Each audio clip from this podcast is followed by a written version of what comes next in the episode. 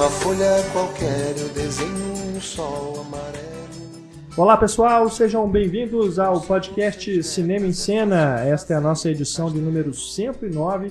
Vamos falar sobre animações fora de Hollywood, fora da indústria. A gente teve aí, principalmente aqui no Brasil, a estreia de O Menino e o Mundo recentemente, filme novo do Ale Abreu. Ale Abreu, é diretor de Garoto Cósmico, outra animação muito legal. Essa animação já tem mais alguns anos, 2007. E O Menino e o Mundo, premiado internacionalmente, chegou aos cinemas brasileiros. A gente vai falar um pouquinho dele também, fazer mais um retrospecto aí da animação brasileira e também animações é, feitas aí pelo mundo, né? Europa, Ásia, enfim. A gente tem aqui bastante filme para comentar. Eu, Renato Silveira, editor do Cinema e Cena, recebo aqui neste programa Antônio Tinoco, nosso redator, mais uma vez conosco. Muito obrigado, Antônio. Valeu. E também, novamente aqui conosco, Ana Lúcia Andrade, Olá. Professora de, da Escola de Belas Artes da UFMG. Mais uma vez, prazer enorme recebê-la aqui conosco. Prazer é meu. Eu agradeço os ouvintes, com certeza também. Agradece, eu tenho certeza. Menino, mundo,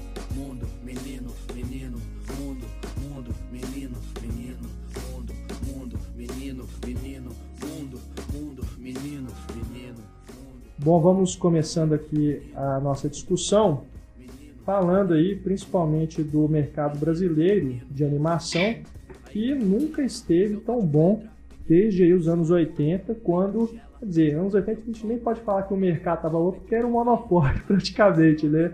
Eram as animações do Maurício de Souza, inspiradas aí na Turma da Mônica. É, eu me lembro muito bem na minha infância de A Princesa e o Robô, né? Aquela animação bonitinha dos robôs, coelhinhos, né?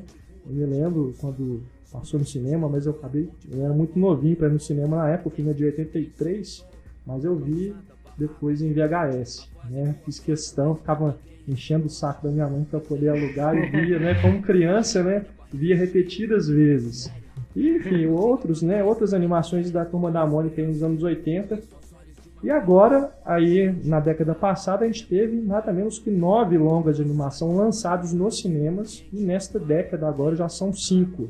O Menino e o Mundo, do Ale Abreu, é o mais recente. E ele é descrito aí como um filme de arte para crianças. então acho que aí já, já é a primeira questão para a gente debater aqui. Porque, afinal de contas, o diretor ele tem que fazer uma opção artística, né? mas também tem que lidar com o mercado, tem que lidar com o público. No caso aqui do Menino Mundo, o próprio Ale Abreu diz é, em entrevistas, né, em conversas com jornalistas e críticos, que a intenção dele era mesmo fazer um filme mais autoral, apesar de ter feito testes com público mais infantil e tudo. Mas a, a reação que eu tenho observado, que eu tenho ouvido relatos né, de colegas da profissão, é de que realmente crianças mais novinhas dispersam durante o filme, porque o filme ele realmente tem uma linguagem é, mais sofisticada, vamos dizer. A animação mesmo não é uma animação é, comercial de forma alguma, padrões de Várias misturas técnicas, né? Exato, exato. É, e e a- também, tematicamente, é um filme mais complexo do que a maioria das animações que a gente vê aí. Né? Frozen, por exemplo. É claro que, dentro disso, a gente não quer falar mal da Disney de forma alguma. Mas é, a gente tem uma, não dá pra comparar, é um gigante É. com um anão, né, em termos de indústria, Pois claro. é. Então acaba que os menores são prejudicados nesse sentido de ocupação Porque não tem espaço. salas, É. né? De, mesmo assim, o Menino e o Mundo teve, teve uma performance muito boa aí no seu primeiro fim de semana. Parece que 3 mil pessoas de público estreou acho que uma dezena de salas. Então, de toda forma, E talvez tenha até uma saída boa depois, né, Exato, também, é. DVD, porque criança Sim, assiste sim. várias, várias, várias vezes, né? um- E ainda há a possibilidade do filme concorrer no Annecy, né, o Uhum. festival na França, que ano passado premiou Uma História de Amor e Fúria Ah, como melhor filme. Então, quem sabe. que é um né? grande filme também. Também, muito legal. É, quem sabe também aí uma dobradinha brasileira. E é bem a cara de Annecy, assim, essa ideia de várias técnicas, uma coisa mais Uhum. artística. Uhum, Gostei muito, muito mesmo do filme. O Antônio também viu. Aham. né, Antônio? Também gostei. A, a história realmente é mais complexa, né? Tinha até umas crianças na nossa sala, né, que estavam um pouco dispersas ali. Mas eu acho importante, assim, porque querendo ou não, a animação vai ficar na cabeça, sabe? Mesmo animações que elas vão lembrar disso algum dia, né? E podem um dia ver quando tiverem mais adultas e tal, resgatarem aquilo mesmo, né? Mas o filme é realmente bem interessante e a trilha sonora, acho que foi, foi o que chamou mais atenção, assim. Ficou na minha cabeça depois, a gente ficou cantando, é realmente muito boa. O Emicida, né? Faz até um, tem a música do Emicida no final. Curioso, né? Curioso. é, curioso. É mais curioso ainda. Mas é, é bem bacana. É, essa coisa do, do, universo lúdico da animação é, que, é aquilo que você falou. Mesmo que ele não goste agora, mesmo que ele esteja numa fase Disney, só conhece um tipo de animação. Mas a animação, a gente pode ver isso quando a gente está vendo televisão e parece uma propaganda, um comercial animado. É sedutor, né? Mesmo que seja uma, uma, uma animação mal feita, tosca, de um produto tosco também. Mas lembra daquela menininha do Inhaque, da Doriana? Esse tipo de coisa, né? A zebrinha, do, do, que era aquela animação mais é. tosca ainda. hiper tosca. Né? Não era, a da Doriana era até mais bem animada. Inclusive, Mas isso era música... fascinante, isso era marcante na nossa infância, né? Uhum. Pelo menos na minha. É. Fiz questão de colocar a música de abertura do nosso podcast.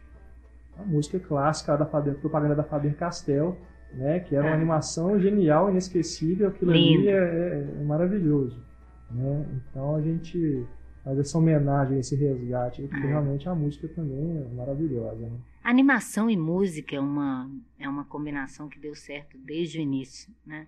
Se a gente for pensar, né? O primeiro filme do Mickey, é, que é sonoro, né? O Steamboat Willie.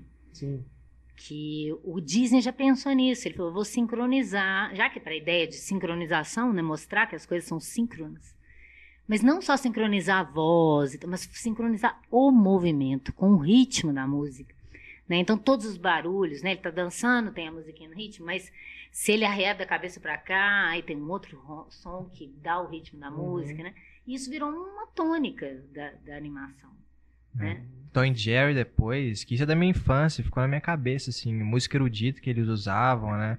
Aquilo ali realmente marcou. É, os cartoons usavam uma, uma, série de músicas, mas assim, além das músicas, o que eu estou dizendo, tinha instrumentos musicais, a gente falou isso aqui no podcast do som, né? Instrumentos musicais, uma flautinha faz uma corrida, uhum. por exemplo. Uhum. Tum, tum, tum, tum, tum, tum, tum, tum, né?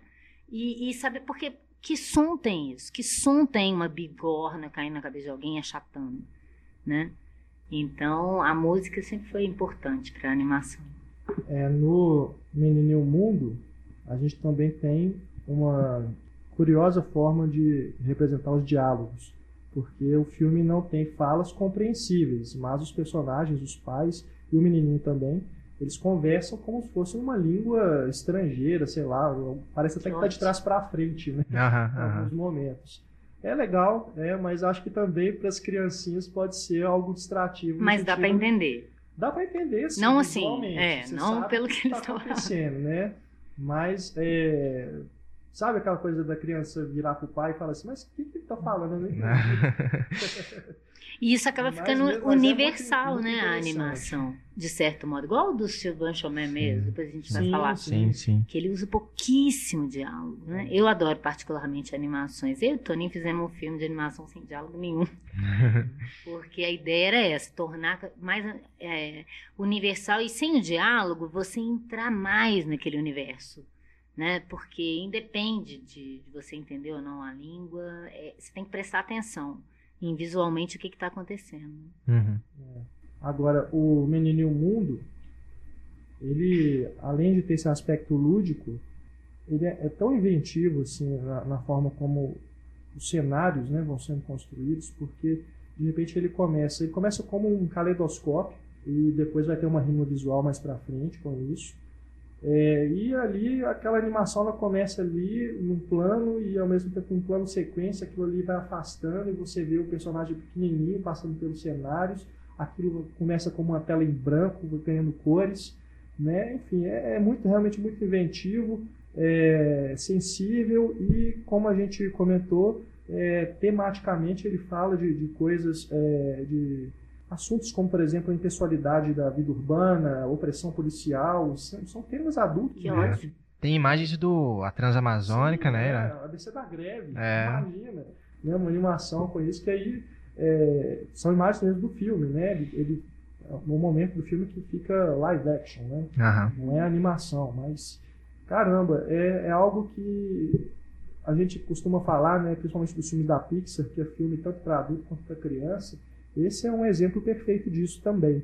Então, recomendo mesmo. Se estiver passando na sua cidade, assista, é, porque não deve durar muito tempo nos cinemas.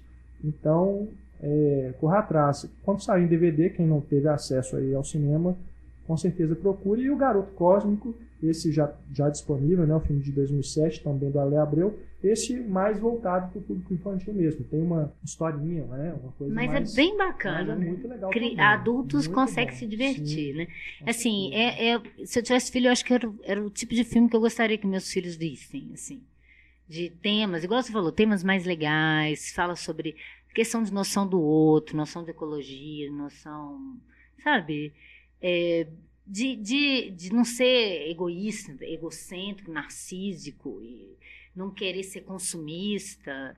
Enfim, eu, eu acho muito bacana. O Ale Abreu, que é um jovem animador, se a gente for né, pegar, que animação, quando você contou essa, essa sequência inicial do plano de sequência, eu falei, meu Deus, imagina o trabalho, porque eu só, como eu dou aula lá na Belas Artes, né, eu dou aula de cinema, de teoria, de história, de linguagem, mas é, é um curso de cinema de animação em artes digitais, né? E aula de roteiro também, eu fico vendo os meninos fazendo aquilo. É tanto trabalho, mas é tanto trabalho, né? Se a gente pensar que, teoricamente, né, num, num, num, num filme 2D, digitado, é, desenhado à mão, que teoricamente né, seriam 24 desenhos por segundo. Se você fosse fazer uma branca de neve, uma full animation. Mas normalmente fazem 12, né, uma média de 12 para duplicar e tal, para não precisar ter tanto trabalho. Então, se fazer um plano de sequência, quanto mais tempo tiver, sem corte, mais coisa você vai fazer. E o Ale ainda tem mania de fazer isso, de fazer movimento de câmera com animação. Sabe, o personagem vai diminuindo e aumentando, em vez de ser a câmera que vai para o desenho, hoje em dia que simula, não, ele anima isso. Né? E meio que improvisado, pelo menos é, foi o que ele disse quando ele teve aqui no Animamundi, num- numa palestra, ele falando que ele gosta de improvisar. E a indústria de animação, ela é tudo menos de improviso, porque é muito caro. Você não pode fazer uma cena que depois, ah, não ficou bom essa cena, vamos jogar ela fora. Vamos cortar essa cena. Porque não, numa filmagem também é caro, claro, você fazer uma cena, né? Mas fica mesmo no, no- no, é, metros e metros de película antigamente, né? É. Ficava na cesta do lixo, né? É, mas na animação não, cada é um trabalho tão exaustivo. Você fazer, por exemplo, se você falar assim, ó, eu quero que esse, em vez dele terminar piscando, pulando com a perna esquerda, eu quero que ele termine com a perna direita. Não é simples. Você vai ter não. que fazer um puta de um trabalho. Então, e ele fala isso, que ele gosta do improviso, ele gosta dessa parte artística, de você ir criando e vendo para onde o desenho está indo, o que, que ele vai fazer e tal. O que é uma, uma insanidade do ponto de vista comercial e de trabalho físico e material, mas dá uma liberdade também que para ele como artista deve ser incrível. Ele conseguir fazer isso, se ele tem, consegue bancar, porque a parte mais chata de ser artista no cinema é correr atrás de dinheiro, né? Mas eu, eu brinco até com os meus alunos, ele não deve ter família, não deve ter ninguém, ele só fica desenhando. Eu brinco com isso porque eu, quando a gente fez nosso filme, ficamos um ano fazendo um filme de 11 minutos, chama Bandeira.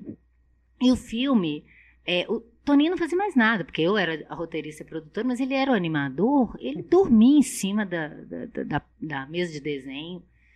E é uma loucura, é muito, muito, muito trabalho. Então eu acho assim, eu acho que só por isso já tem que valorizar. Eu lembro quando saiu o som e a, e a Fúria, é, eu parei tudo que eu estava fazendo e fui lá assistir no dia que estreou, porque eu falei, gente, tem que dar um, um valor para isso, né? Uma coisa feita aqui. E quando eu vi, eu fiquei tão satisfeito com Sim, aquela sim. qualidade, É né? algo impressionante. E a gente tem mania de menosprezar o que é nosso como se fosse ruim, tecnicamente ruim. Eu, numa escola de animação, que tem aluno ali aprendendo, às vezes tem um exercício que é incrível, você vê o potencial daquele menino, só que ele não vai ter grana, vai ser difícil. Ele... conseguir, se ele vai ter que ter muito empenho e força de vontade, sorte na vida para ele conseguir. Mas eu fico pensando nisso, né? Tanto talento que tem por aí de animação que a gente não conhece, deve ter animações incríveis em vários lugares do mundo que agora com o YouTube às vezes a gente até se depara com um curta ou outro ali. É. Mas é uma pena O que deve ter é mais- tanta gente boa querendo fazer uma coisa legal e não tem mercado para isso. Ou você faz uma historinha comercial e arruma um jeito de lançar no mercado, ou ninguém vai ver. Infelizmente, né? É, Acaba sendo uma- um circuito de festival mais interno. Uhum. Exato, os curtas, né? Tem o Anima Mundi, né? O próprio festi- festivais de curtas mesmo, né? Costuma Uhum. ter uma categoria, um prêmio só para animação. Realmente é nesse, nesse mercado, nesse nicho, né? Sei lá, é mais forte mesmo. Mas realmente deve dar um, um desânimo, né? Você fazer longa, querer trabalhar com cinema e fazer. Algo eu não assim. faria. Um longa-metragem. É. Fiz um de 10 minutos, eu tô te falando, minha vida parou. Nossa, Não, é muito trabalho. a gente aí, vamos puxar então para o primeiro longa animado brasileiro. Sinfonia, Do Anélio Latini. Sinfonia Amazônica, de 53. Esse é um maluco, no melhor dos sentidos do, do termo. Porque o Cinco sujeito anos, fez né? sozinho. Ele Nossa. fez Sozinho. sozinho. E sem saber, fazendo, por paixão. E só por isso já vale a pena ver esse filme. Não é? Mesmo que seja ruim, mesmo que seja, você hoje ache parado, ache. Mas olha que incrível você pensar isso num país sem indústria, né? O cara fazer isso por conta própria. Ele viveu para isso, né? Deve ter trabalhado em outro lugar para ganhar um dinheiro para fazer isso, porque é muita grana, né? É muito trabalho. Imagina, é uma loucura. Mas é, é, é, é bonito, é isso que eu tô falando. É um- como, como uma coisa histórica, é claro que é muito bacana. E quanto mais você sabe de- do filme, que o cara fez sozinho, que o cara fez do jeito que dava para fazer, aí mais interessante se torna, porque você vê com esse olhar de que poderia ter sido eu a fazer se eu tivesse essa loucura, né? Aham. E o empenho do cara. Agora, é tranquilo do pessoal encontrar, porque eu sei que ele foi restaurado recentemente, passou no Animamundi 2009. Ele passou, é, Eu posso dar uma olhada, qualquer coisa eu te mando o link. Pelo menos assim, DVD, mas na internet talvez encontre, né? Eu tive um- Alguns trechos deve ter. É. Eu tive um professor na USP, que hoje é um grande amigo, Marcelo Tassara, que foi um dos primeiros animadores no Brasil. Ele fez uma propaganda, não sei, não é da minha época também, não, é bem antes. Que era da Fit Lux, que eram uns pauzinhos de fósforo marchando, saindo da caixa, da caixa e marchando. Então, vamos ver se eu mando o link. E o, o Tassara é apaixonado por esse filme, por, por esse pioneirismo né, do latino. Ele fala que isso inspirou toda uma geração de animadores que acabou desistindo, porque sem verba e sem indústria é realmente muito difícil. Né? E nessa época você não tinha os festivais, assim, igual hoje você tem, né? Igual a gente fez o filme com patrocínio do Mink, né? de- foi um edital de seleção. Mas você fica assim naquela perspectiva, taça onde, né? Só festival e tal. E depois o Canal Brasil comprou, a Multishow comprou. Aí você fica até mais esperançoso, porque você faz um filme para ser visto. Você não faz pro seu ego para ganhar dinheiro, pelo menos no Brasil não. então você quer que as pessoas vejam, né? E acaba não tendo muito esse espaço. Antigamente você tinha eh, né, o espaço garantido para o curta, principalmente de animação. Na indústria americana, isso era de praxe. A Metro fazia os seus curtas, né? Uhum. A Warner, os Looney Tunes nasceram assim. Né? Tinha um espaço muito grande. E a televisão acabou absorvendo é, os, os- esses curtinhos de, de cartoon. E aí, hoje em dia, o que só sobra mesmo é o circuito alternativo. Bom, ainda seguindo aqui no Brasil, né, depois aí o, o próximo registro que a gente tem é, de nota, acho que existem né, outros longas aí antes dos anos 80, depois de 53, mas pelo menos, não sei se você tem algum aí que, que vale a pena destacar para o pessoal. Um dos fundadores do Anima Mundi, né, que é o maior festival hoje em dia do país de animação, que é um festival internacional, que é o Marcos Magalhães, ele estudou na National Film Board, na- no Canadá, que é uma escola fundada pelo John Grissom, do, do documentarismo inglês, e hum, o McLaren trabalhou lá. E eles, até hoje existe né, o National Film Board, que foi uma escola muito importante para para treinar e desenvolver talentos do mundo inteiro. E o Marcos Magalhães foi para National Film Board, fez vários filmes lá. Tem um filme dele incrível que ganhou vários prêmios, que é o Meal, que é de um gato. Não sei se você já viu esse filme. Eu vou mandar o link também. O Marcos Magalhães foi um nome muito importante nos anos 70. Só que dentro desse, desse circuito alternativo, filmes experimentais com outro tipo de técnica que não só a 2D que imperava naquela, é- naquele momento, né? Hoje em dia é o 3D que impera. Quando você vê uma técnica diferente, você até você até falou, é como? Deve ser computador. E hoje em dia também deu espaço, claro, que é aliado ao computador, ao stop motion também, que Sim. teve um. que ele era antes uma técnica alternativa, muito famosa no início do cinema, né? Starevix fazia é, animações com baratas, com insetos. Você já viu A Vingança do Cameraman? Que o, a mulher. A, a barata trai o barato, e são bar- insetos de verdade. Uma loucura como é que o cara fazia isso. Fazia a casinha deles, eles andando. É, Tem o cinegrafista que filma o cara traindo o cara com a mulher e leva pro outro pra chantagear. É muito engraçado. Esses russos malucos.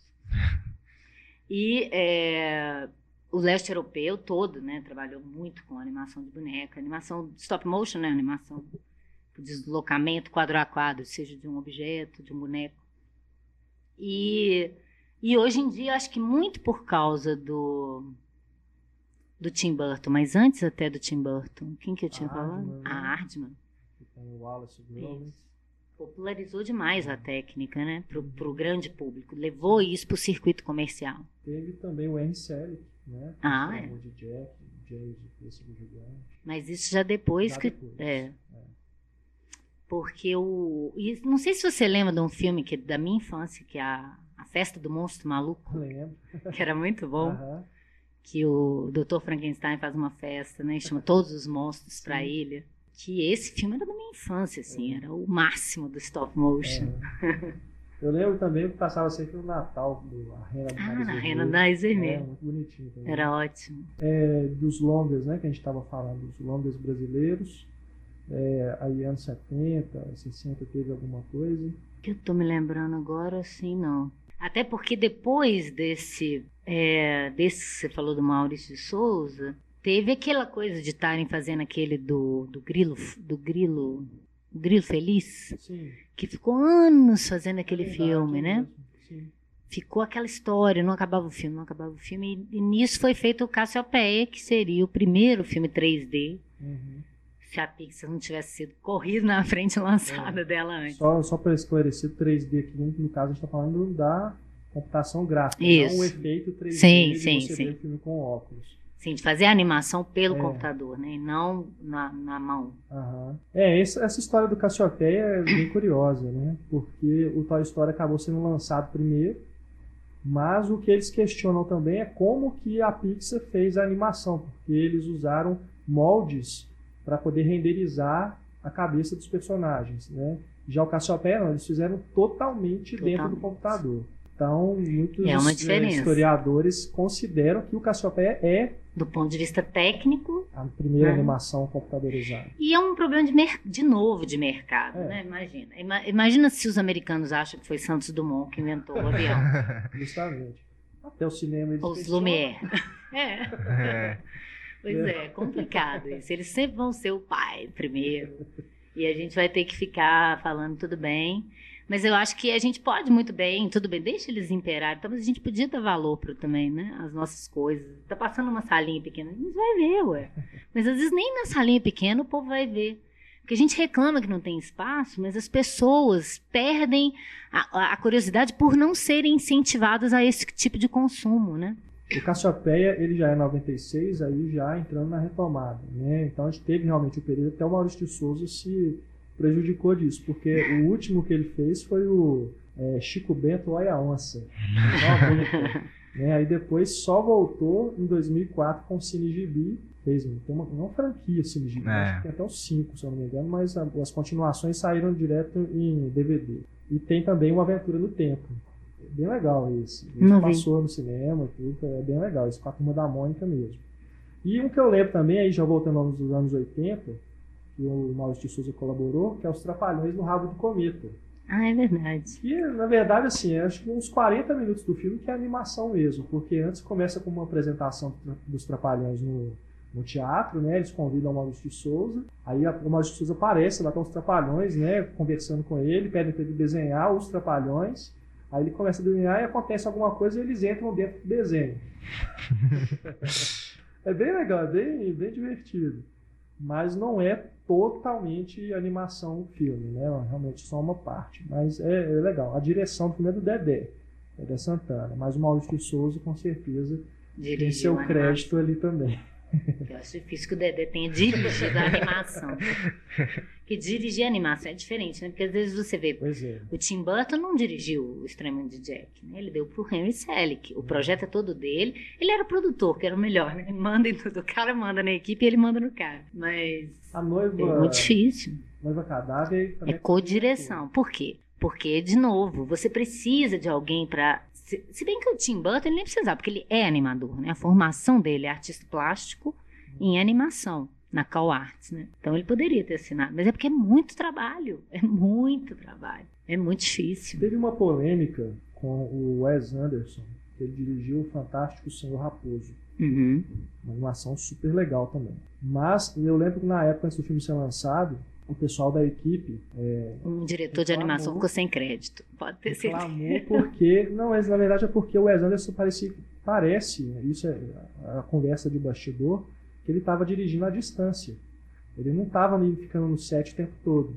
Ele dava as, as coordenadas e estava mexendo com outro projeto, o próximo filme dele, enquanto isso estava. E devia só ter dado crédito, né? Porque Pois é. alguém pegou pra valer ali. Mas Que isso é o filme possível. É totalmente Wes Anderson, Hum. né? O estilo Sim. é totalmente Wes Anderson. Mas a animação, olha só, se o Billy Wilder dúvida, dizia né? que você, se você prepara um ano o filme e ele tiver muito bem amarrado, o roteiro sem nenhum problema, ou o Hitchcock ficava um ano, mas aí este- storyboardizava o filme inteiro, já sabe os ângulos e tal. O, o Hitchcock, se ele quisesse sair de férias, ele dava para um bom diretor.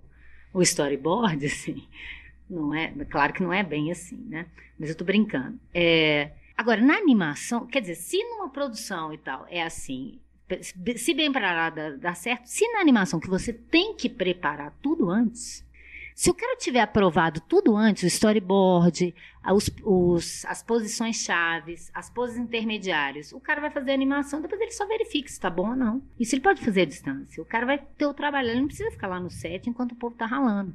Depois ele vê se tal, se não tá. Ele vai, provavelmente, ele deve ter se me- cortado, me- mexido na. Eu acho que é até bom, se o cara vai montar e vai tesourar um filme de animação, é até bom que ele não esteja vendo a equipe trabalhar. Porque senão ele fica até com dó de cortar as cenas, de ver que o povo teve tanto trabalho. É, A pior coisa que você pode falar para um animador é falar assim: não, faz de novo essa cena. Que ele, tá- ele acha que tá pronto. É um movimento que ele conseguiu, que ele achou melhor, e se falando ele fazer de novo. E é foda, porque no Brasil, mesmo para comercial. Quando eles fazem isso, eles não querem te pagar de novo, não. Como se você estivesse só acertando a coisa. Mas você faz tudo de novo, praticamente. É muito desvalorizado, né? Assim, o povo acha que é simples. É só um desenho. Como se fosse menor que um filme. Né? Como se não desse tanto, ou às vezes até mais trabalho. Isso deve ser um paraíso trabalhar na Pixar, né? Vocês já viram as imagens lá do estúdio? E a equipe criativa? Eu queria ser uma mosquinha num, num brainstorm para decidir o roteiro. O pessoal que entende da animação é respeito profissional, sabe de tudo que demanda você trabalhar num projeto desse e dá toda E eles têm uma o consciência. isso. É, eles têm uma consciência que é muito importante na animação. A consciência da importância do trabalho de, de equipe. Né? No Brasil tem uma, uma coisa muito disso, acho que desde o Anélio Latino, essa coisa de fazer muito sozinho, muito solitário. Ali você fazendo e tal, por amor, sem querer ganhar dinheiro. E pananã. o Tim Burton fala isso, né? Que o, o, o Vincent, que ele fez o primeiro curta dele, que é em stop motion, que ele fez ele praticamente sozinho, que era muito solitário, que ele fazia tudo. Mas, é, por outro lado, né, quando você vai trabalhar dentro de uma um longa-metragem, não tem jeito de se fazer sozinho, só o anel latino, que era maluco. Porque você precisa da equipe, né? Ele deve ter sentido isso, né? ele não deve ter tido ninguém para embarcar com ele sem dinheiro. Nosso filme, que era uma verba pequena, a gente tinha que chamar ex-aluno e camaradagem, porque não, não dava para pagar o ideal pelo segundo. E quanto mais eu via de perto o trabalho que dava, mais eu queria pagar bem. E não tinha grana. Uhum. Então você imagina nesse caso, né? Como é que você chama os animadores para fazer por amor? o É. filme.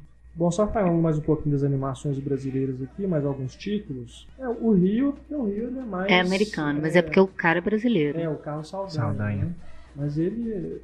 Você conhece o trabalho prévio dele, antes aí de Era do Gelo? Ah, ele devia trabalhar eu já o em conheci equipes. Hollywood mesmo. né? Mas ele devia trabalhar em grandes equipes, né? Devia ser aqueles infinitos nomes nos créditos finais. Vários talentos brasileiros, né? Que foram, foram para Hollywood, né? Com animação, né? Não são diretores, mas estão no departamento de animação. É.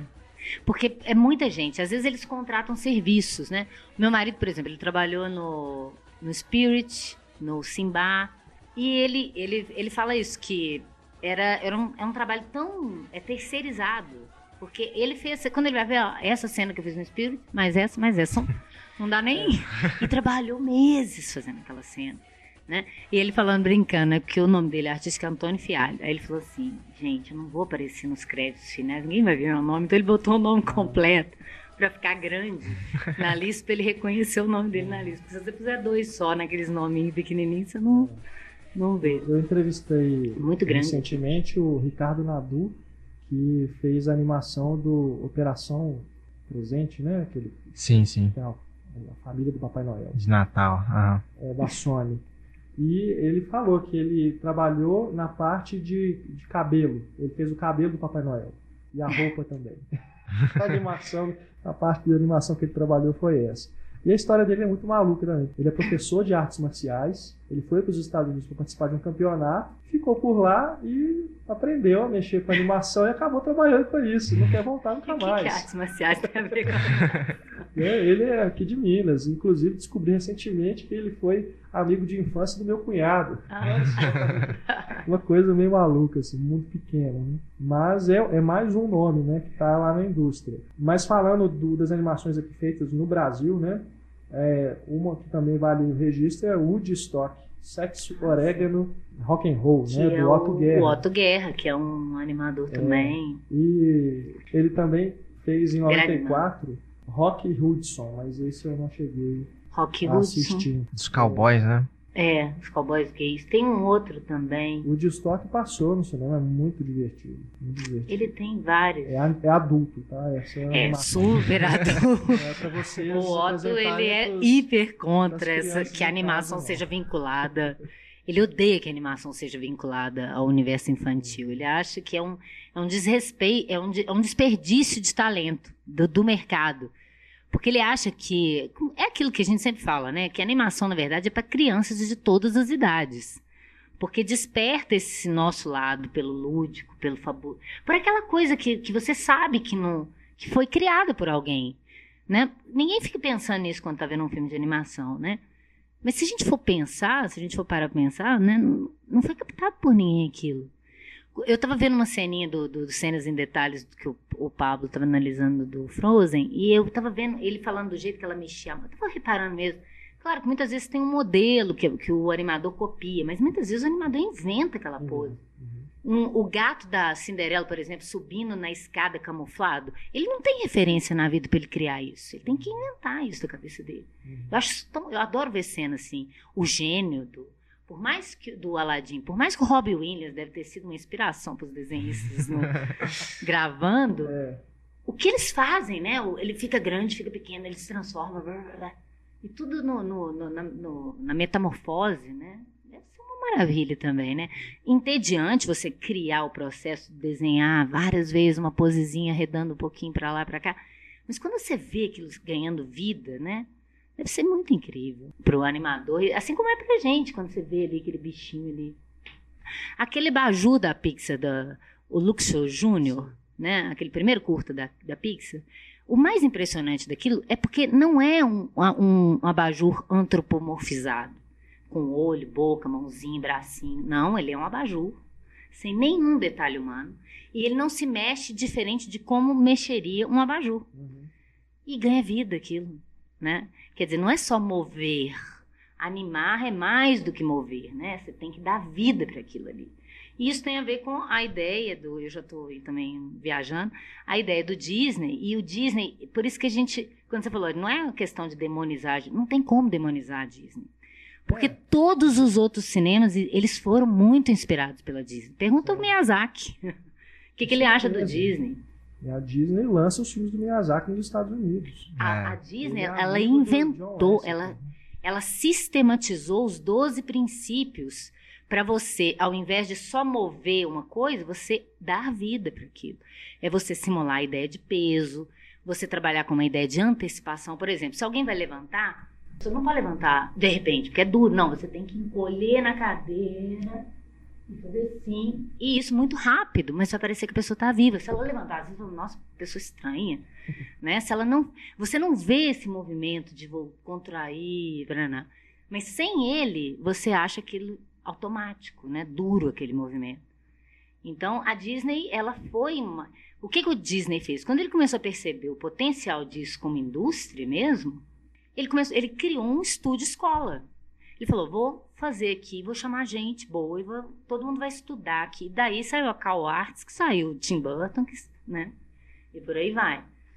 Então falou, e eu vou fazer essa escola e eu vou formando o meu pessoal aqui dentro. E vou ensinando, eles vão pesquisando, e tentativa e erro, e tentativa e erro, que é o que a Pixar fez depois, no, no outro nível, né? E isso é muito. é, é, você não tem como tirar o mérito disso, pode falar o que você quiser dele, mas ele é o responsável por tudo que a gente viu depois. Se, a gente, se todo mundo gosta de animação, já é muito graças a ele, né? Se você for pegar o Gato Félix, as primeiras animações, por mais legais e interessantes que sejam, é- são duras. São o efeito rubber, que eu esqueci, é uma mangueira de borracha, rubber rose, né, que os, não tinha junta, Sim, sim. não tinha cotovelo e Uhum. tal, era tudo movia mole, né? Depois eles começam a fazer juntas e tal, e fazer o movimento. Aí quando o Disney faz o Branca de Neve, porque ele, ele jogou todas as fichas dele no longa para ver se o mercado ia por esse lado, porque se ele ficasse fazendo só curta, ele ia falir. E aí ele não resolve fazer só um longa animado, ele resolve fazer um longa em full animation, ou seja, 24 desenhos por segundo para aquele movimento ficar fluido da Branca de Neve. Você pode reparar que é muito mais fluido do, do que qualquer outro. Né? A suavidade do movimento e tal. E isso foi pesquisa. Cada, se você, for, você pega aqueles documentários da Pixar, você vê que eles estavam tentando inventar uma forma de animar água.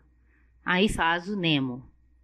Eles, inven eles, eles têm um- uma ideia de uma pesquisa para desenvolver um software, criam um filme em cima disso, aprende com isso e ganha dinheiro com isso. e oferece, melhor do que tudo, né? Que é o que um, um artista deve fazer, oferece uma coisa, um produto fabuloso para o público. Produto que eu estou chamando aqui, porque infelizmente estamos numa indústria. né? Não é exatamente um mercado de arte. Agora, tem também o lado é, ruim, né, do, de quem copia a Disney simplesmente pelo lado comercial. Porque tem um monte de animação que aí vai imitar O tema. o tema, né, as fórmulas, né, ter sempre o personagem engraçado, né, Cantando. aqui recentemente sobre Frozen. É, enfim, historinhas que acabam que é, é simplesmente para fazer um filme que vai ser visto e só. Né? Faz Mas uma cópia espúria, né? Corcunda de. Notre Dame, da Pequena É. Sereia. Mas o- Inclusive o, tem um Tarzan no cinema agora, Ah, né? é. Tem Tarzan, que eu, eu Ah. não sei qual, 3D, eu acho né? que ele é alemão. alemão. Alemão, sim. Né? Mas é mais uma vez, é outro exemplo também de alguém de fora que está se inspirando aí na franquia, né, que é o, lado comercial mesmo, para poder lançar o filme, fazer algo que vai ser visto. Aham. Agora, isso vai ter que ficar para a posteridade, né, vai ficar marcado na história do cinema. Talvez vai ficar como uma mancha. né? Se for muito ruim. Tipo Final Fantasy. O Final Fantasy, pois é, aquele é, é complicado, né? Ele foi, foi um marco, né? Porque o Realmente. trailer do Tarzan me lembrou Final Fantasy. Pois é, mas se você vê. é, mas eu ainda assim eu gosto. Você gosta? Eles Eu têm que fãs, tem é, tem vários fãs. Não sei, eu, eu- eu- eu acho que a importância dele, eu não sei se é. Até por isso que eu, que eu tenho uma- um carinho maior por ele. Uhum. Porque quando eu vi no cinema, eu fiquei maravilhado. Na hora que. Aquele primeiro plano que ela abre o olho. Te pegou o né, filme. Coisa, né? Mas eu não revisitei esse filme. Então Uhum. acho que eu tenho até medo. Mas eu não tô de- falando nem só da história, porque eu acho que a história é ruim mesmo, mas assim. É, É porque- Tem problemas mesmo. né? É, ele é anticlimático, é uma coisa que é, É. muito. Não sei, é aquela ficção científica mais. é, genérica, né? né? É É. uma coisa que não tem muito.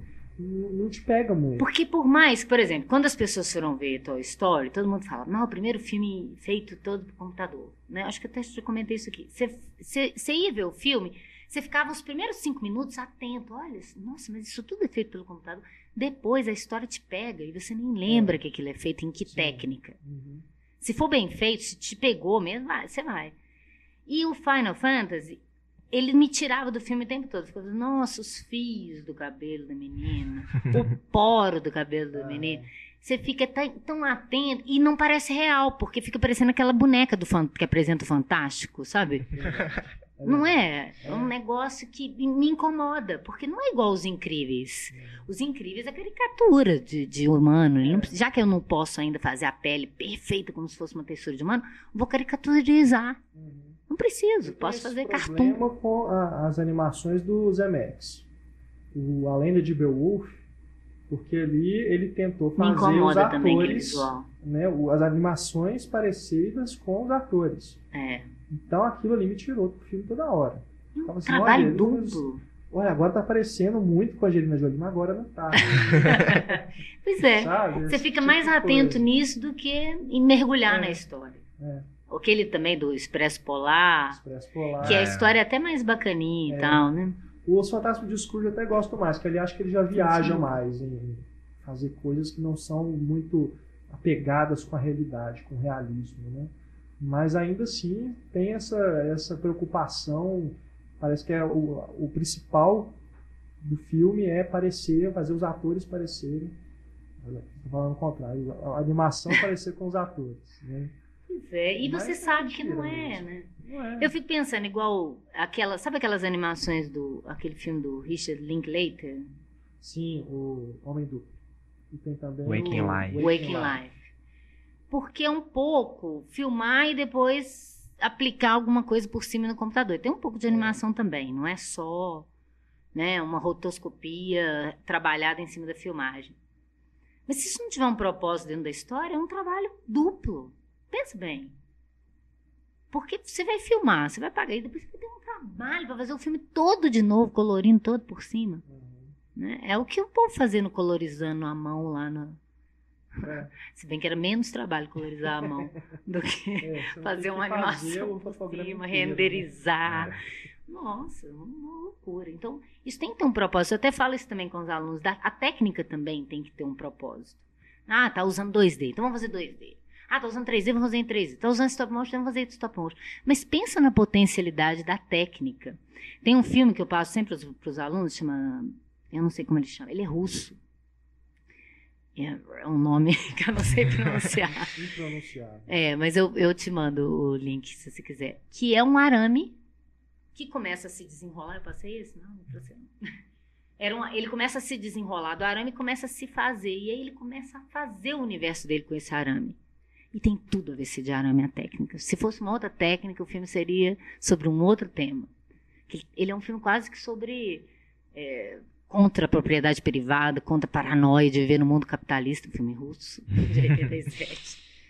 E maravilhoso, né? Os, aliás, esses filmes né, do leste europeu, que eram sem diálogos e muitas vezes sub, subvencionados pelo governo, por agências, eles eram. é, eu, eu, eu, às vezes, uso, passo, faço mostras para crianças com esses temas, falando sobre o capitalismo, contra o capitalismo, contra a ganância ou contra. E são filmes, assim, muito fáceis de entender. Qualquer criança compreende o que ele está querendo dizer. Porque a metáfora é muito clara. Né? A, a- eu acho que eu já comentei isso aqui também. A animação ela é capaz de concretizar a metáfora. Né? Aquele garçom do bicicleta de Belleville, para mostrar que o cara é serviçal, o cara dobra a coluna Dobra, é. como se fosse uma bandeja em si, né? Se Aham. servindo. E os, os guarda-costas são armários, literalmente. Você É. pode fazer literalmente, né? O, eu até comentei isso, o Jean-Pierre Genet, que veio da animação, né? Quando ele faz a Melipolan, ele faz ela derreter mesmo. Ele brinca com esse universo que é próprio da animação. Então, eu acho um desperdício quando a pessoa faz um filme de animação que poderia ser muito bem filmado. Não precisava ter sido feito em animação. É um desperdício dessa possibilidade, tanto lúdica quanto do- desse universo rico da animação, né? Você vê que a, que a Pixar, ela escolhe temas muito propícios à técnica, né? É, desde o início, dos bonecos, depois vai para os monstros. E os monstros eram para testar pelo. E o pelo daquele monstro azul é melhor do que o cabelo da menina do Final Fantasy. Porque você não fica olhando pro pelo dele. Você, você acha que aquele cara é muito mais crível, um monstro azul com bolinha roxa, do que aquela menina perfeita, com poros e tudo mais, né? Porque sabe criar o personagem. Aham. Você falando porque você falou aí de combater o capitalismo, né? E tudo, eu lembrei do Revolução dos Bichos, que tem aquela animação de 54, que foi a primeira animação britânica, né? É, Primeiro longa britânico animado lançado comercialmente e tudo. E que é é muito bacana. Né? É uma animação que você vê, você pensa até que é Disney, que tem uns traços parecidos, né? Ah, mas ele mantém aquele espírito do livro do George Orwell, né? que é realmente de fazer uma metáfora ali de um, um regime político mesmo, que as coisas fogem do controle depois que tem uma revolução. Né? É, tem de- depois foi feito nos Estados Unidos uma versão estilo Baby, né? com animais falantes. ah, é. Essa eu não recomendo. Essa tem até final feliz. Pelo amor de Deus. Revolução dos Bichos, final feliz. O Baby ele foi feito com bicho, depois eles mexeram no computador no sync labial, foi É, isso? Foi. é, Que animação, se a gente for pensar, tem no cinema desde o início, né? Animação de efeito especial, animação assim, invisível, que você não tá vendo e tal. Por isso que eu acho estranho quando o povo transformou a animação num gênero do cinema. Né? Porque eu falei até, isso é uma discussão muito grande. Mas como se a animação fosse um gênero. Você tem é, western, musical, É. lá, lá, lá, lá, e animação. É. E animação pode ser western, musical, pode ser tudo. Exatamente. Sendo que é um tipo de arte própria, né? Por mais que tenha muito da linguagem Aham. do cinema, é uma linguagem, um universo muito próprio. Eu acho que tanto é que você vê que a própria academia começou a reconhecer isso e separar um Oscar especial para animação, né? Há pouco tempo, porque não tinha isso, você tinha só para curta. tinha, exato. Foi inclusive criado porque as animações da Pixar estavam muito boas. Eles tinham que dar um jeito de colocar aquilo no Oscar. A Uhum. DreamWorks também veio com força, a Fox também. É, e aí o Shrek foi o primeiro vencedor. é, É. em 2002. Que é sintomático se você considerar em termos de indústria, né? Caiu o poderio, a, a- essa coisa, monopólio, Disney, Uhum. abriu para outros para outras frentes, né?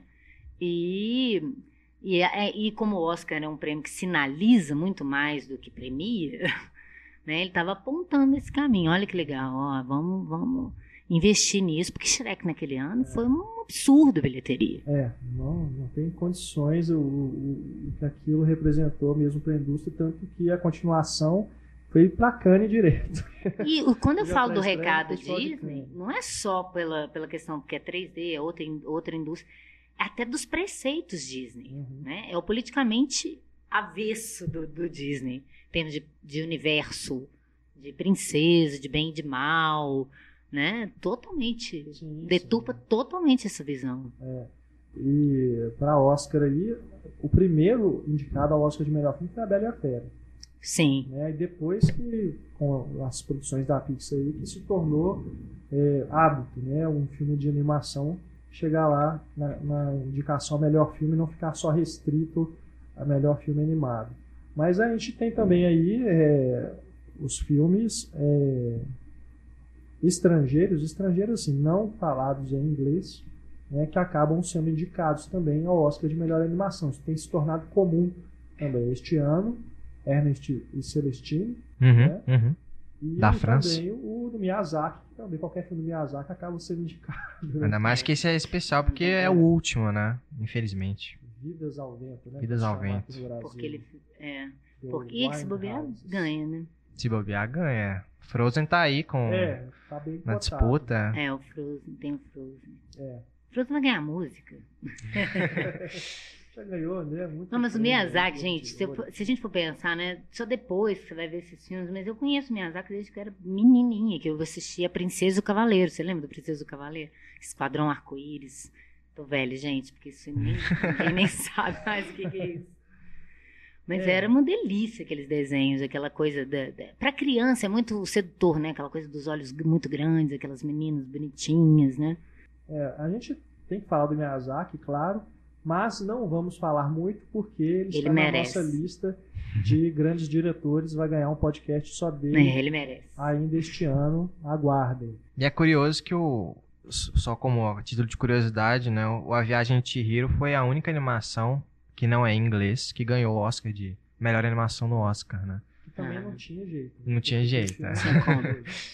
E as de Belleville Qualquer perdeu. outro, porque, né, porque também, quem que era que ganhou? Da Pixar? Foi o Nemo, né? Que perdeu, ganhou pro bicicleta. Procurando Nemo, procurando Nemo. Que Nemo é ótimo também, né? Mas é claro, né? Qualquer filme da Pixar já merece um prêmio, mas é, o Bicicleta de Belleville é, é, e é uma coisa tão rara, né? Você vê uns, uns filmes assim, mas eu imagino que os americanos não devem ter gostado muito do filme, não.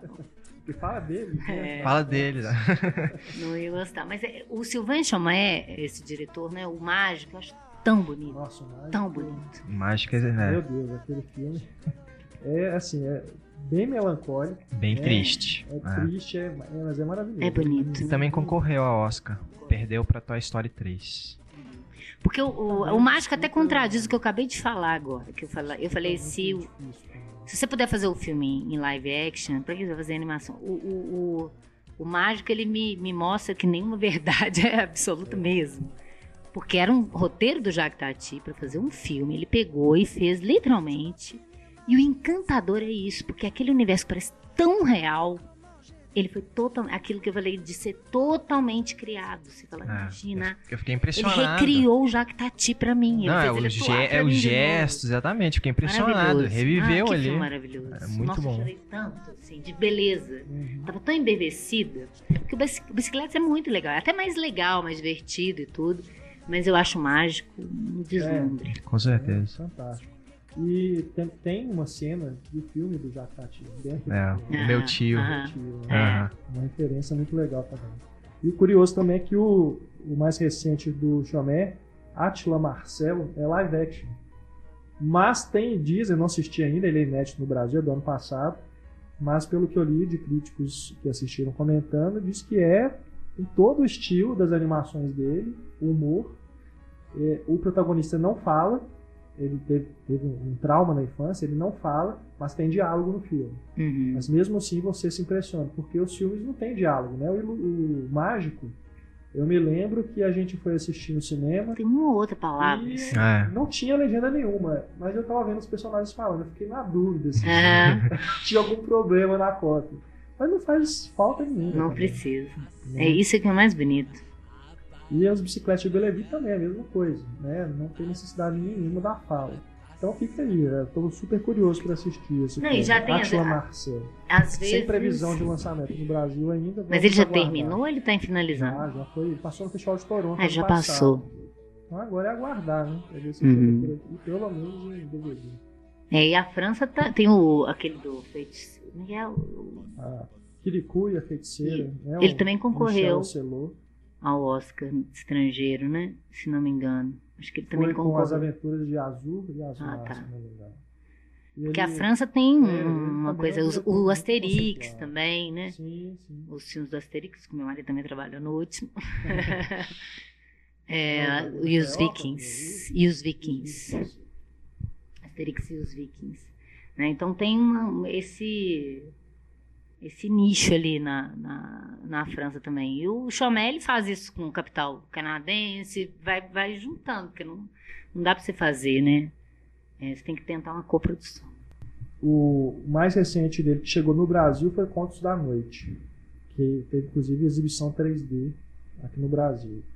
E ele fez já o terceiro aí do, desse personagem, o Kirikou, Kirikou e Os Homens e as Mulheres, de 2012. Mas assim, esse é inédito também no Brasil.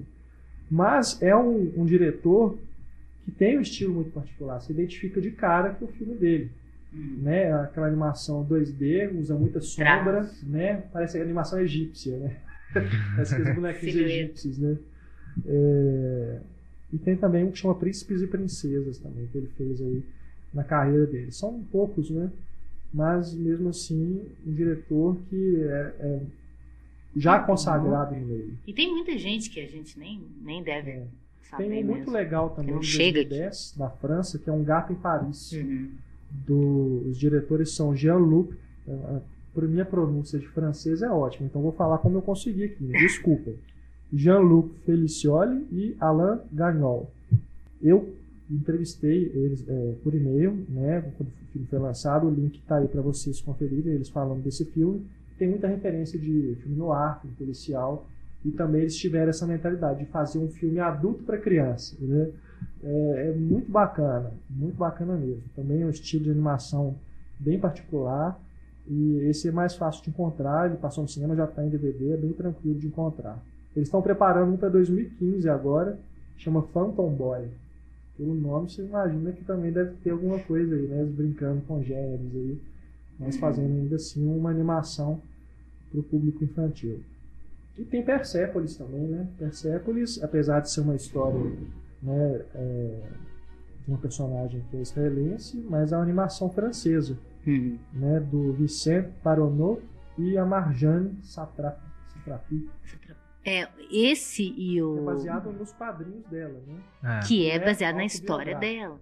Então é quase como a ideia do Valsa com Bashir, uma coisa meio Isso. documental, animada. Que é, aí sim, talvez um novo gênero dentro da, do gênero animação, né? Que tá, que tá é, ganhando aí aos poucos um lugar, né? Essa coisa de. Porque se, isso que eu falei, se a animação é uma coisa que é totalmente inventada, como você faz um documentário com animação? Isso é, é um contraponto muito interessante, né? E você consegue criar e concretizar metáforas para falar da realidade que são incríveis com a animação. No Persepolis tem, tem cenas ótimas em relação a isso. E no Valsa com Bashir também. Você fala assim, gente, um documentário mesmo talvez não fosse tão contundente para colocar essa questão na minha garganta fora. E, de certo modo, visualmente se torna até mais palatável, assim. Quando Sim. o tema é muito pesado, né? Igual Mary Max. Mary Max fosse um filme ia ser super deprê. Mas como animação é encantador. Assim, claro que talvez fosse bom também como live action. Mas eu digo que a animação, ela, ela te dá um, um encantamento ali no meio daquela coisa, né? É, e, mas, nossa, se fosse uma, é, eu não diria que é depressivo, mas eu terminei o filme assim, chorando Ai, é muito bonito o filme. é, litros e litros de, de, de lágrimas, porque, nossa, esse pegou pesado. Maravilhoso, isso é Maravilhoso. australiano, né? O Australiano. diretor é o Adam Elliott. O único, o único filme dele. Também também. baseado também numa coisa real. Fez mais né? um depois, de 2009. É, é. Não, lindo, maravilhoso. Esse também tranquilíssimo de achar. Uhum. É, o Ari Folman, né, o diretor do Valso com Bashir, também fez um outro que chama O Congresso. né? É, No mesma técnica. Não, é, assim, na verdade é um filme live action com animação, metade live action, metade animação. Ele ainda não recebeu tradução, é só The Congress ainda. Eu, ele ganhou o- aquele Oscar europeu, European Awards, de melhor animação. Mas é, realmente eu não vi assim, muita gente falando dele não, Como é que apesar chama que você falou? The Congress, o Congresso. É inspirado numa história do Stanislaw Lem, que fez Solaris do que fez o, a história que inspirou o Solaris do Tarkovsky. E é uma ficção científica de animação que é bem bem interessante assim. Fica a minha dica quando, não sei, se chegar aqui no Brasil, ele ainda está estreando Portugal, Espanha. Se chegar algum dia aqui no Brasil, vá ver porque é muito interessante. O Oscar até para animação não tinha antigamente, para curta de animação.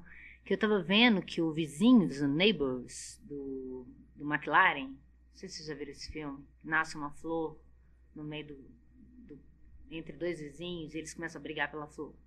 Ele ganhou melhor curta-metragem, né? é, documental, porque não tinha, não tinha a- categoria para colocar ele, né? Eu acho que se não me engano é isso mesmo. Depois eu dou uma olhada, te falo, mas eu acho que ele ganhou de curta-metragem documental. Uhum. É, a gente fez, tentou pegar, fazer um apanhado aqui, né, das animações aí de outros países. Tem também uma recente indicada ao Oscar, Chico e Rita, é uma coprodução Espanha-Reino Unido. O Fernando Treba é um dos diretores. É, mas é, esse filme ainda não foi lançado comercialmente no Brasil, apesar de já ter sido exibido. Aqui em Belo Horizonte mesmo, ele passou numa mostra no Cine Humberto Mauro, mas não tive a oportunidade de assistir. Aí né, recomendação também para vocês procurarem. E tem também aqui esse mais clássico, né, Antônio? Planeta Fantástico. É, esse eu, eu recomendo bastante, assim, é tranquilo de achar também. Ele é de 73, de um diretor que chama René Laloux. E é uma alegoria, assim, na época ele foi criado para ser uma alegoria da invasão soviética à Tchecoslováquia. Mas dá para interpretar de milhões de maneiras, assim, o filme que ele trata de gigantes, alienígenas gigantes azuis que dominam os seres humanos e começa a tratar eles como bichinhos de estimação. E alguns dos seres humanos são tentam se revoltar, né, e tentam atingir o conhecimento para se revoltar. E é uma, uma animação muito, muito bacana, muito bonita também. E do mesmo diretor, Foi premiado em Cannes. foi né? premiado em Cannes, é.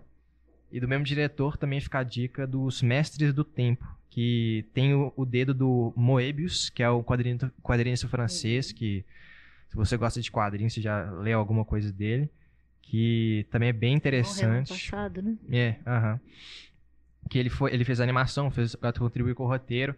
E também é muito interessante, também é ficção científica, sobre um garotinho que fica perdido no, no, num planeta e aí um, um cara vai tentar resgatar ele. Também bem bacana, mexe com viagem no tempo, é super interessante. Você falou dos bichinhos azuis, e pra eu lembrei do Yellow Submarine, dos Beatles. Ah, sim. né? Que é do George Durning, dos anos 60, em inglês. Né? Que provavelmente só conseguiu verba porque os Beatles tocaram pra gente. É verdade. Mas é um filme incrível, porque além de ser os Beatles e qualquer coisa dos Beatles, pelo menos pra mim é bom, o mais incrível era a, a ideia de tentar psicodolia na animação, né? Eu lembro do clipe do, da, da parte do Lucy in the Sky, por exemplo, que eles fazem aqueles fe- efeito estreboscópico na- nas cores, alternando as cores. Aliás, cores não muito usuais, normalmente na paleta de animação, na mistura de cores, o traço, né? A, a ideia de uma, uma história que vai seguindo e se dispersa. Em várias, em vários, não é só porque eu sou uma bitomaníaca, muito doente, não que eu gosto. Mas acho o filme muito bacana. E a mensagem funciona até hoje, né? Muito legal. Fantástico. Não tem essa ideia de, de maniqueísmo, né? Teve é um muito bom. projeto recente do Zemex de refilmar. Ah, é? Abandonou. Ainda bem. a- É. É, só tem o, o, o Paul e o Ringo para autorizar e eles estão lúcidos ainda. Teve uma outra aqui também, tá? Eu falei do Chip e Rita, outra que foi indicada é The Secret of Kill. Ah, é, O Segredo dos Kells. Meus alunos amam esse filme. Mas olha, é muito, as cenas que eu assisti, é muito bonito mesmo a animação. O tipo do, tra- do perso- dos personagens. Animação francesa, né? Com a produção França, Bélgica e Irlanda. É, bem bonito. Aquela coisa de um universo celta. é, tem uma coisa meio. Parece uma coisa meio medieval, igual dos, de, de quando você vê ilustração medieval. Muito bonito mesmo. E tem. E não dá pra não falar do Satoshi Kon, do japonês, né? Que fez o, o Tokyo Godfathers, que eu vi Hum. recentemente. Dá vontade de assistir todo Natal aquele, aquele filme, né? Sobre os três moradores de rua que acham um bebezinho na, na rua, né? E vão tentar devolver esse bebê pros pais, né? É muito emocionante e a animação é, é linda, assim. Sim. Satoshi Kon é, é um, um cineasta muito interessante. Faleceu precocemente, né, em 2010. Foi. É, mas ele tem uma carreira aí que que ele passa por gêneros diferentes. Ele tem quatro, quatro longas, né? Perfect Blue, que é um filme de terror, thriller, Millennium Actress, que é um drama, Tokyo Godfathers, que é esse filme de Natal, De Natal é uma, uma comédia, drama. e o Páprica, que é uma Ficção científica. É. alucinógena, fantástica, que numa boa, acho que bobear até melhor aí do que o pessoal que pira aí com Matrix. É um Matrix que bebe do, de muita coisa, muita referência asiática, né, de animação também, principalmente do Fantasma do Futuro. Ghost é in the outra- Shell. Outra Aham. animação muito famosa. Mas, cara, Páprica é, é de uma coisa assim, que mexe com realidade alternativa. Nossa, é maravilhoso. Tranquilíssimo de achar também, né? Lançado aí pela Sony, aqui no Brasil. Tem uma cópia perfeita em Blu-ray. Fantástico. Pro- Procurem, né? Os outros dois, o Top Godfathers também saiu aqui pela Sony, se eu não me engano. Já o Perfect Blue e o Millennium Actress não sei se existem no Brasil, mas de qualquer forma procurem, porque são quatro filmes só e o cara ele tem uma, uma obra aí que merece ser, inclusive, estudada, porque é de uma complexidade ímpar. E do, dos japoneses, né, além do Miyazaki, que acho que vale a gente falar um pouquinho mais, né, só, só falar rapidinho, é, o Miyazaki que também, aí, como, como o Satoshi Kon, ele não vai fazer aquela animação é, preocupado em fazer história bonitinha para público infantil, não. Eu acredito que até Com a lógica ocidental. é, ele vai mexer com surrealismo, com, com fantasia, de, de formas que você vai ficar. Não é melhor nem ficar tentando procurar explicação para as coisas, não. E é Você legal viaja como ele, pronto. ele coloca algumas questões que são caras da cultura japonesa como se é, na goela dos ocidentes. Aham. Tipo, se vira com isso. Aham. Não vou te explicar o que que é. Entra nesse universo lúdico. E, e entra. E a gente entra, né? Isso é muito legal. Pônio, né? Um É. dos mais recentes. E isso. É maravilhoso. A- a- as coisas vão acontecendo, vão tomando uma proporção. Você, chega uma hora e fala assim, mas peraí, que mesmo? Já mudou, né? Totalmente o que estava fazendo. É, quebra os paradigmas. Eu gosto É. disso. É lindo, lindo. Castelo animado, né? Uhum. Isso falando dos mais recentes. Se a gente for pegar a Princesa Meu amigo Mononoke. Totoro. Meu amigo Totoro, nossa, é lindo também. É, Nausicaa, na- no Vale dos Ventos. Também, também tem uma preocupação ambiental nesses filmes Uhum. é, É mais, porque mais aí para a cultura oriental, né, a natureza é uma divindade, você tem que respeitar, Sim, né? Para os índios e para os orientais, só não é para os idiotas capitalistas do Ocidente. Mas a gente vai falar com mais detalhes sobre os filmes Sim. dele mais pra frente aí. Ah, tem o filho dele, né? Goro Miyazaki, que dirigiu Contos de Terra-Mar, também pro conheço. Estúdio Ghibli. É, esse eu acho que foi lançado aqui no Brasil, pelo menos passou em festival, eu tenho certeza. Se foi lançado comercialmente eu não me lembro.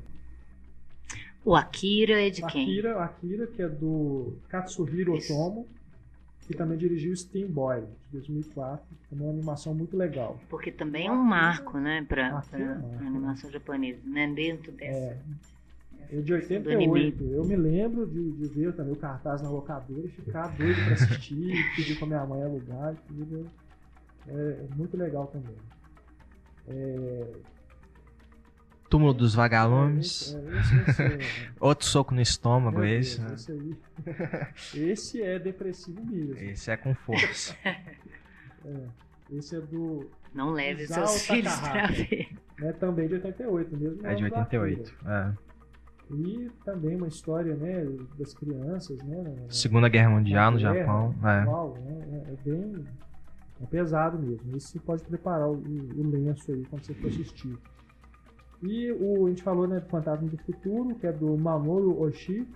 Ele também dirigiu a continuação, que a continuação eu não gostei tanto quanto o primeiro não. O primeiro é de 95, a continuação de 2004. A continuação ela vai por um, uns caminhos que eu, eu me perdi. Eu- Chegou umas partes que eu realmente não entendi. Eu já achei o primeiro meio um pouco complexo, É. e que o segundo é mais complexo ainda. Meu Deus.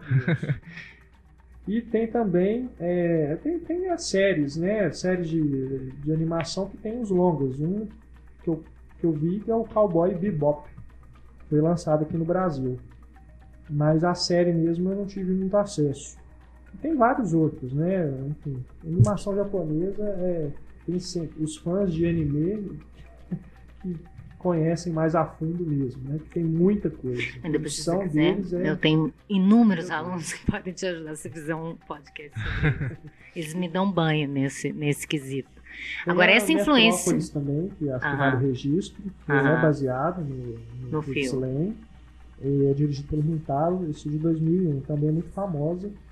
Vale também aí. Porque essa, essa a força do anime na, na nossa cultura, né? De, de umas décadas pra cá. Você vê que o, o, o Tarantino que absorve tudo, ele absorveu isso no Kill Bill, né? Colocou Sim, lá um sim. curto, pequenininho curto, que aliás é brilhante, porque eu não consigo imaginar aquilo de outra forma. É. Ia ser E terrível. O, o filme quase todo ele segue a lógica anime. É. Tem Aquela, aquela luta lá do- dela com os, os 100, assim, né? que é- 88. É, os malucos, sabe? Mal. Não sei quantos malucos. É. Aquilo ali, do céu. É, é é- baseado lá no- nos, nos filmes do os Shaw Brothers, né? Do estúdio, né? Mas você também você vai pra lógica do anime ali, totalmente, né? Enfim, É, é estilo puro. Porque é maluco por isso, porque você vê aquelas dois, as lutas mais malucas, ela lutando e É. tal, parando, mas não parece real, parece aquela coisa do Papaléguas com o coiote. né? Mas aquela cena de animação é terrível, não é? É animação, né? Você tá vendo tudo estilizado. E, claro que a história trágica da menina é terrível, né? Mas a forma toda, por pegar o estilo, né, da, do anime, né? O sangue pingando, o olho da menina, né? Aquela coisa trêmula que é tenso, né? Que é muito legal. Dentro dessas animações que criança não pode ver, então o Fritz the Cat, não pode ver mesmo. Falar, ah, um filme de um gatinho. um gatinho despudorado dos anos 70. Ele, eu acho que ele- o filme é muito legal, porque ele, ele dá um painel muito legal da contracultura, do ponto de vista burguês, porque assim, uma coisa é você ser hippie ou a- a- a- adepto da causa hippie, outra coisa é você ser um burguês alienado e, re- e reacionário que entra no, no movimento hippie para pegar droga de graça e para comer todo mundo. Que é o Fritz. então o filme ele dá esse lado da contracultura por esse sujeito. E é um painel crítico muito bacana.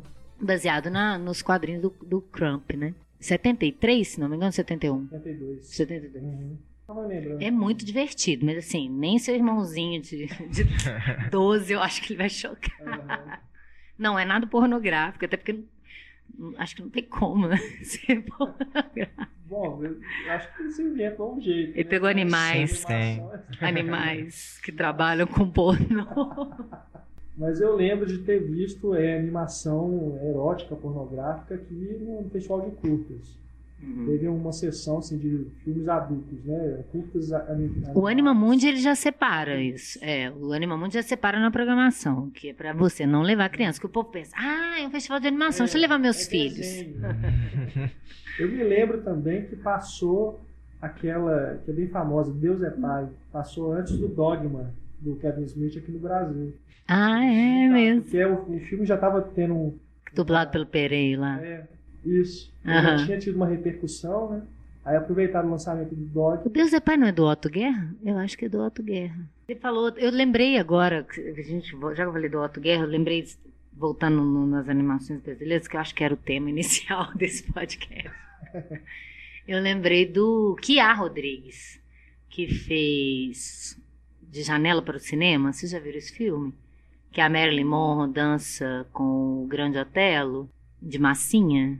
É muito legal. Que ele pega todo o universo do cinema, King Kong e tal, e eles aproximando Macunaíma da Marilyn do, do Pecado Moral ao lado. E eles têm uma, uma noite dançando, é muito bacana. É o Otto Guerra, ele faz a voz de Deus, Ah. no Deus é Pai. Mas a direção é do Alan Silver. Isso, que é o amigo dele. Sócio. Ai, ai, bem legal. Eu pensei que era o Peré, então é o Otto Guerra que faz a voz. Aliás, a gente não falou um recente também brasileiro que foi lançado nos cinemas, que é o Minhocas, Ah, é. que é feito em stop motion. Isso. E tem também uma coisa de. Eu vi o pessoal comentando que as crianças estão ficando com medo do filme. Mas tem umas cenas meio. É mesmo? te dá medo. Assim, As de- pessoas de se- ser- É igual, por exemplo, você vê o Happy Feet e aí tem criancinha que fica com medo daquele gavião, né?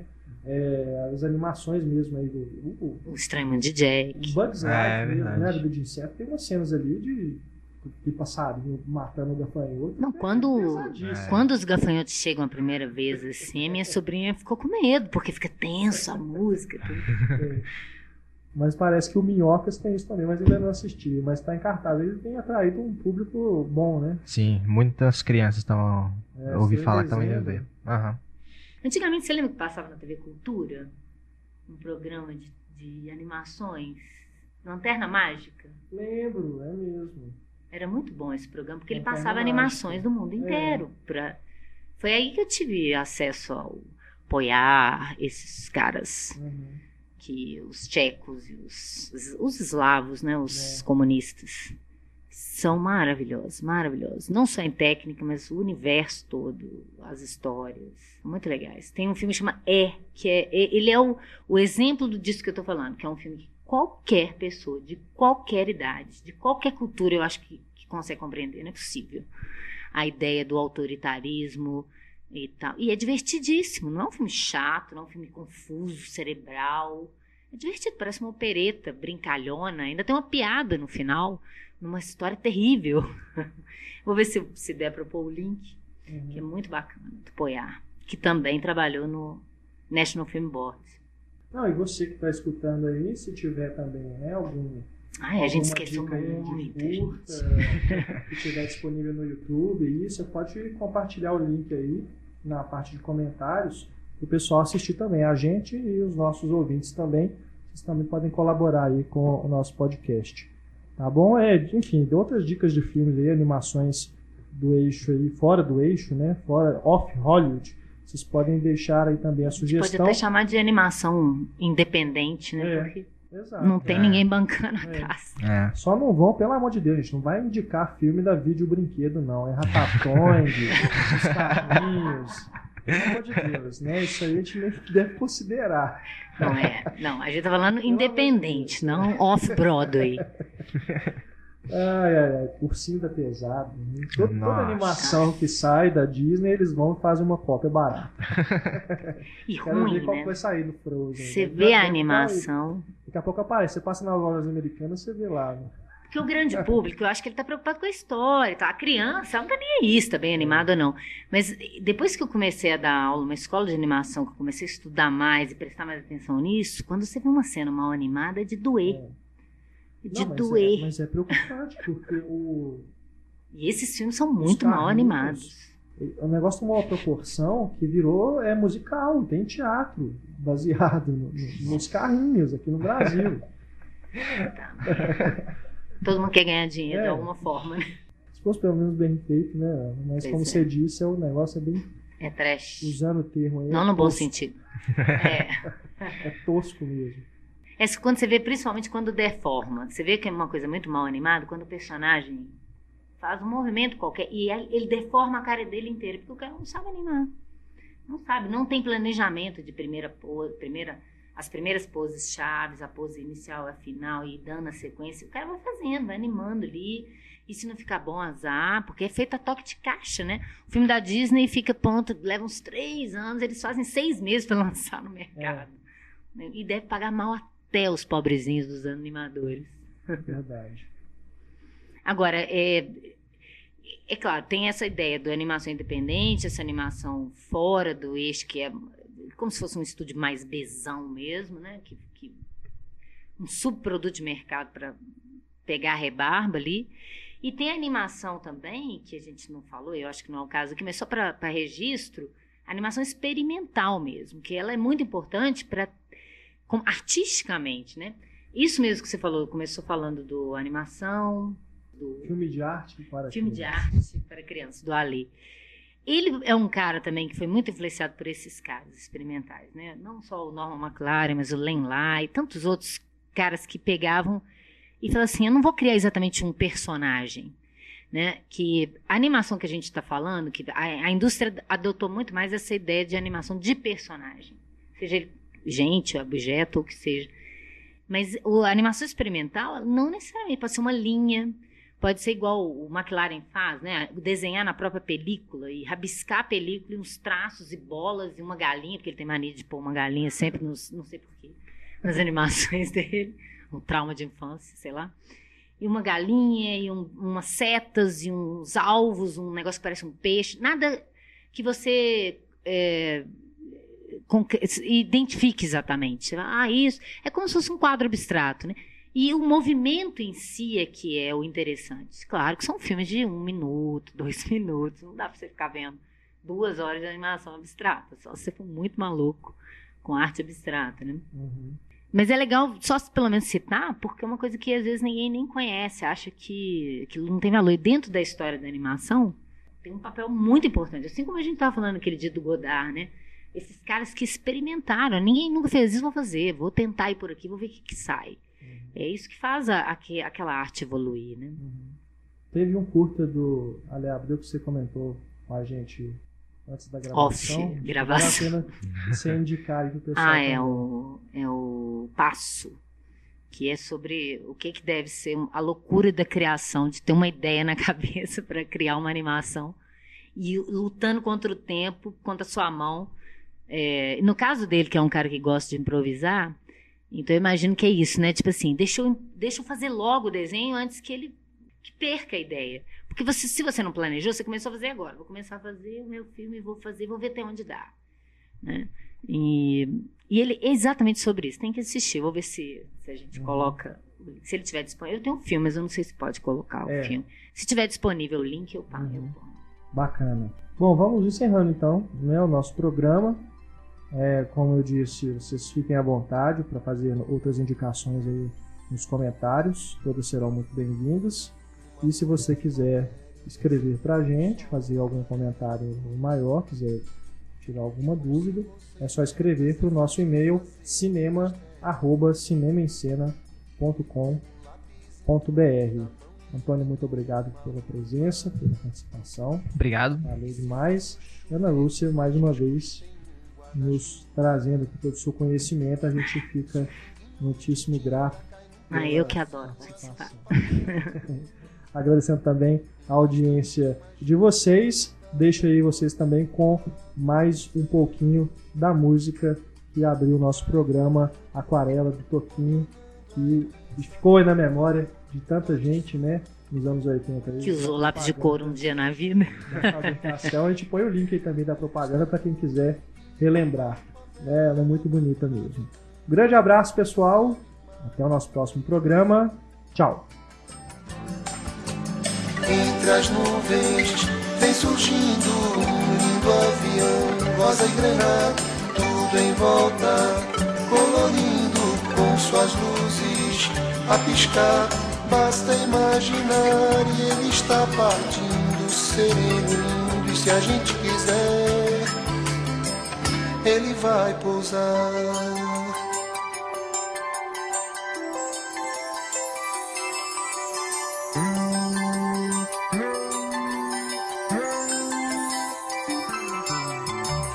Numa folha qualquer eu desenho um navio de partida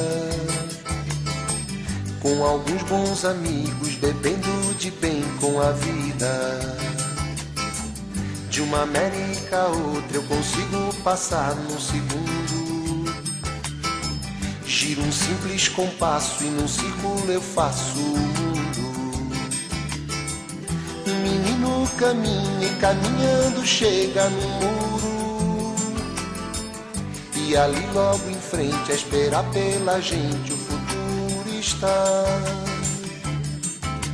E o futuro é uma astronave tentamos pilotar. Não tem tempo, nem piedade, nem tem hora de chegar. Sem pedir licença, muda nossa vida e depois convida a rir ou chorar. Nessa estrada não nos cabe conhecer ou ver o que virá, o fim dela. Ninguém sabe bem ao certo vai dar. Vamos todos numa linda passarela de uma aquarela que um dia enfim descolorirá. Numa folha qualquer eu desenho um sol amarelo